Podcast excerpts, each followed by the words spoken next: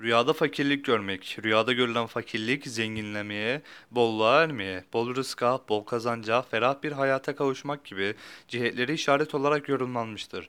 Ebu Said el-Vaiz'in yorumuna göre bir kimsenin rüyada kendisini fakirleşmiş, yoksul düşmüş olduğunu görmesi, onun rızkının bol ve kazancının artacağını işarettir şeklinde yorumlamıştır. Bu rüyayı zengin biri görse, bu rüya onun malının, servetinin daha da artacağını işaret eder.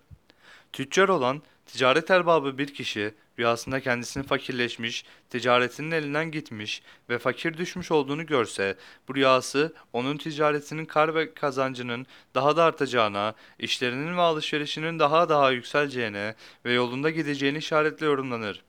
Kirmani'nin yorumu: Bir kimse rüyada kendisini fakir olarak görmesi, yani kendini ehli fak ve maişet, geçim sıkıntısı çektiğini görmesi, onun yani rüya sahibinin Cenab-ı Allah'a yakınlığına ve onun rızasına layık olduğuna işarettir ve dünyadaki halinin güzelliğe dönüşmesine ve aile efradının yaşamında refaha kavuşmasını işaret eder.